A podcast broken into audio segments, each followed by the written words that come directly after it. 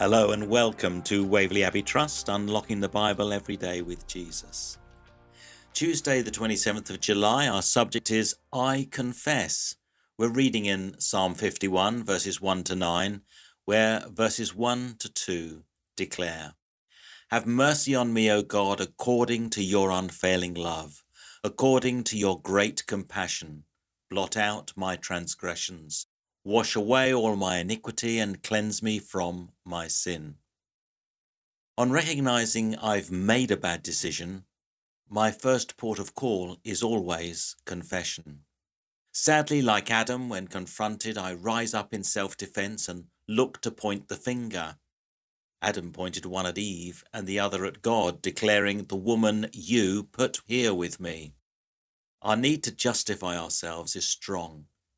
Yet who can justify themselves before God? No one. Once we recognize a bad decision, the first thing we must do is acknowledge it. Our instinct is often to consider how can we either disguise it or lay it at someone else's door, but that's deceitful, sinful, and the currency of Satan. It takes courage to own our mistakes, yet Everyone makes mistakes. Eve shows us the best way to respond in Genesis 3, verse 13.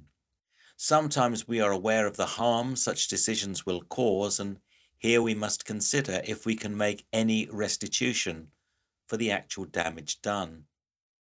It may cost us something, yet let's remember it cost Jesus everything to reverse the curse of Adam's poor decision making. God, of course, already knows, so any excuses we make are merely an attempt at saving face. And this only ever for a human audience. God sees all, and we are known for truly who we are. It may prove painful for a season, but our ultimate purpose is to live at peace with God rather than serve some personal profile of our own imagination seeking to save face and to look good in front of our peers. Now, in responding to this, I'd suggest that we each take time every evening to review our day and consider if there are things we need to confess to God and maybe restitution we need to make if we've made some bad decisions. Let's pray together. Lord, forgive my sins and cleanse and restore me. Amen. If you want to follow this through in scriptures, I'd suggest you look at Genesis 3, verses 1 to 13, Proverbs 28, verses 9 to 13, the Epistle of James, chapter 4, verses 7 to 12, and 1 John, chapter 1, verses 5 to 10.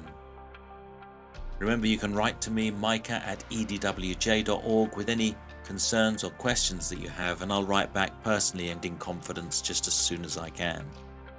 Join me tomorrow for Every Day with Jesus, unlocking the Bible, so we discover more of how to live the way that Jesus wants us to live. However, for now from me, it's goodbye and God bless.